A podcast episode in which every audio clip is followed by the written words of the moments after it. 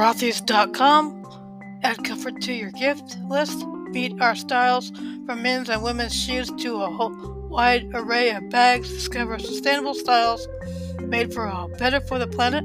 Rothy's believes there is a way to do things, one that puts the planet and its people first, from better materials to manufacturing and and finally to recycling. Rothy's is committed to closing the gap at every step. Give $20, get $20. Tell a friend about Rothy's and you'll both get two $20 off your next purchase. So go ahead, tell a friend the gift of choice that take the guesswork out of gifting with a pick that never goes out of style. Stay in the know. Try Rothy's today for better, comfortable shoes that are better for the planet.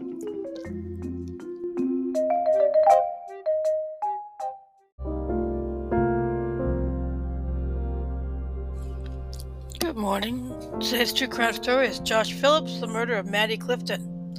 Joshua Earl Patrick Phillips, born March 17, 1984, is an American murderer from Jacksonville, Florida, who was convicted in July 1990 of murdering eight-year-old Maddie Clifton in November 1998 when he was 14 years old.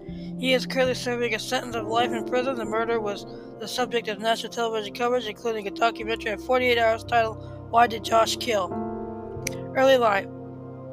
Phillips was born in Allentown, Pennsylvania on March 17, 1984. The, his father, Steve Phillips, had dominated his wife and son with, violent, with a violent temper. And too young to kill 15 shocking crimes, Josh stated that at one point in his life, he walked into his parents' room and saw his father's fish, fist smashed through a wall, which made him terrified his father. Steve imposed strict rules in, in his son and was also a drug addict and alcoholic. The disappearance. On November 3, 1998, at around 5 p.m., Maddie Clifton disappeared. The first sus- suspect was a neighbor who was arrested twice around 15 to 20 years earlier for sexual assault cases, but charges were dropped in both instances. The neighbor failed a lie detector ca- test in relation to Maddie's disappearance, but proved an alibi, but provided an alibi. The police decided to call the search for Maddie, but the community, including over 400 volunteers, persisted. A reward was offered initially worth $50,000, but later was doubled. One of those volunteers was Phillips himself. The FBI later became involved in the case. Ad flyers were distributed around town, including a local Jaguars Bengals game. The TV series America's Most Wanted also offered to broadcast the story. Murder case. The search ended a week after the disappearance, and Phil's mother Melissa went to clean his room and found that his waterbed seemed to be leaking. Upon further examination, she discovered Maddie's body hidden inside the base of the waterbed. She promptly ran outside her home and went across the street to get the police. Phillips was arrested later that day at a school and was held in maximum security as he made his first court appearance. It was determined that Clifton's cause of death was due to stabbing and clubbing with a baseball bat. Phillips stated that the event happened when he was home alone and Maddie came to his house asking him to come outside and play baseball. Phillips agreed, and even even though he was not allowed to have friends over while his parents were not home. As the two were playing a baseball, Maddie threw the ball at him, and he and he hit it, which caused the ball to hit Maddie's eye. She then began to bleed, cry, and scream, knowing that his father would be home soon. Phillips panicked, fearing his father's reaction when he got home, so he decided to drag Maddie into his house and took her to his room where he proceeded to strangle her with the phone cord for approximately 15 minutes. Soon after, he hit her again with a baseball bat and stuffed her under the base of his bed. When Josh's father returned home, he went to interact with him for a while and returned to his room. He, when he discovered that Maggie was still alive, moaning under his bed, he then removed the mattress and stabbed her 11 more times, killing her. Phil's trial was held in Polk County, Florida, and he was convicted of first degree murder and sentenced to life in prison without the possibility of parole. He was not eligible for the death penalty since he, since he was under 16 when he committed the murder. While the officers did not reveal any sexual assault, Maddie's body was found naked from waist down, and Phillips stated that her clothes came off while he was dragging her body to his room.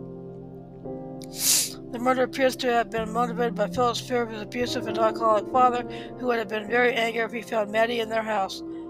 Phillips test stated on the TV program Too Young to Kill 15 Shocking Crimes that if he would take it back, he would subsequently he, he was subsequently breaking down into tears. Phillips attended Blackstone Career Institute as distance learning program and graduated With a paralegal paralegal degree in 2007, he worked as a he works as a paralegal, helping other inmates with their appeals. Sometimes after the trial, Maddie Clifton's parents, Steve and Sheila Clifton, divorced after 25 years of marriage. In 2000, Philip's father, Steve, was killed in a car accident. Appeals. In 2002, the appeals court upheld Philip's conviction in December 2004, Melissa Phillips began to seek a new trial for her son, noting that his young age at the time of the murder should have carried more weight in his sentence. In 2005, the new hearing dates were set for Phillips.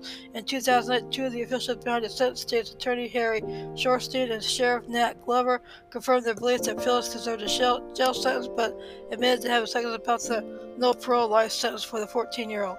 In 2012, the U.S. Supreme Court ruled that sentencing juveniles to mandatory life in prison without parole is unconstitutional. It was unclear at that at that time if Phillips' attorney would be would seek resentencing.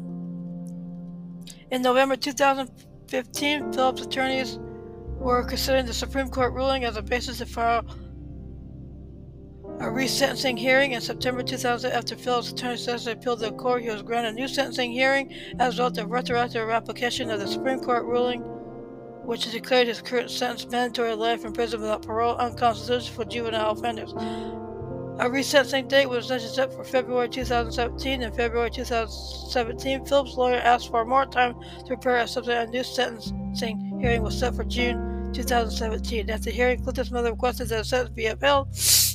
On November 17, 2000, Phillips was resentenced to life in prison but is eligible for a new resentencing in 2023. On December 17, 2019, this sentence of life in prison was held by Florida District Court of Appeal because it said Phillips' life sentence was reviewed again and could be modified at a 25-year review based on demonstrated maturity and rehabilitation. He is currently in prison in the Cross City Correctional Institution. In media, the murder of Maddie Clifton was featured on the season two